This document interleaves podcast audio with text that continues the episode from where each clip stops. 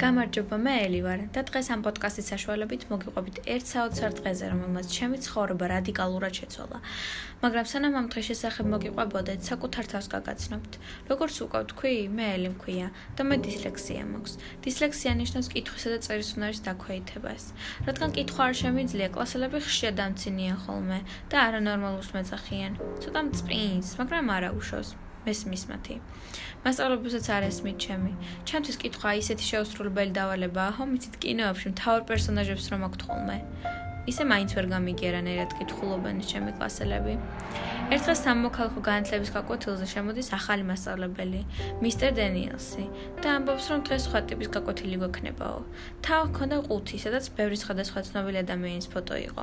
თავიდან მეგონა ტესტირებას შეგვიტარავს თქო და ავაღელდი, მაგრამ მე ყუთიდან ფოტოები ამოიღო და სათავად მიაკრო დაფაზე და თქვა: მე სახელს ვიტყვი და თქვენ თქვით რითია ესე ადამიანი ცნობილიო. თან დააყოლა, ხელისაწევა არ არის საჭირო. გავოცდი. ესეთი რამე ჯერ არც ერთ მასწავლებელს არ გაუკეთებია. ფოტოებზე გამოსახულნი იყვნენ მრავალი ცნობილი ადამიანი, როგორიცაა თომას ედისონი, ჰენრი ფორდი, ალბერტ აინშტაინი, როგორც ზენიელსმა თქვა, თურმე აინშტაინს თასმის შეკვარც კი ვერ შეეძლო. ამან გამახსენდა როგორ საათობით როგორ მასწავლე და ჩამიწონ ფეხლაცმოს შეკვრას და მე მაინც ვერ ვსწავლობდი. როცა დაასრულა იკითხა, თუ ვიცოდეთ რა აქვთ ამ ადამიანებს საერთო.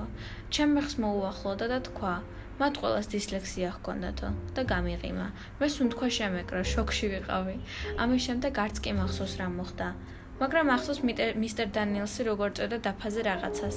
ჩემი კლასელები კი წუწუნებდნენ, ეს რა სიცოცხლეა. ეს იყო მიმსგავსებული იმასთან თუ რას ხედავ მე, როცა კითხვას ვიწყებ. მე, ანუ იგივე როგორც ადამიანი, ვისაც დისლექსია აქვს. გაკოთილი რომ მორჩა და ყველა წავიდა, მე დაფასთან ვიჯექი. ვიდექი და ფოტოებს ვაშტერდებოდი. მაინტერესებდა თუ ისინი იმავეს გრძნობდნენ რასაც მე. მილიონი კითხვა მქონდა. შემდეგ დანიელსი მომიახლოთ და რაღაც ოვალური ფორმის ნიუთი მომცა. ძალიან ძიმე იყო, კინაღამ დამივარდა. მან თქვა რომ იგი ყველა სიტყვას სათავად მაჩვენებს და მეკითხავს. ის ხა ჩემს ცხოვრებაში ერთ-ერთი საუკეთესოა. ამ დღის შემდეგ სულელად აღარ ამიმიჩნევდა. პირიქით, გაოცებულები მიყურებდნენ. არა მარტო ეს, მე გავიგე რომ თურმე სულელი კი არ ყოფილვარ, არამედ უბრალოდ სხვანაირად ვაზროვნებ.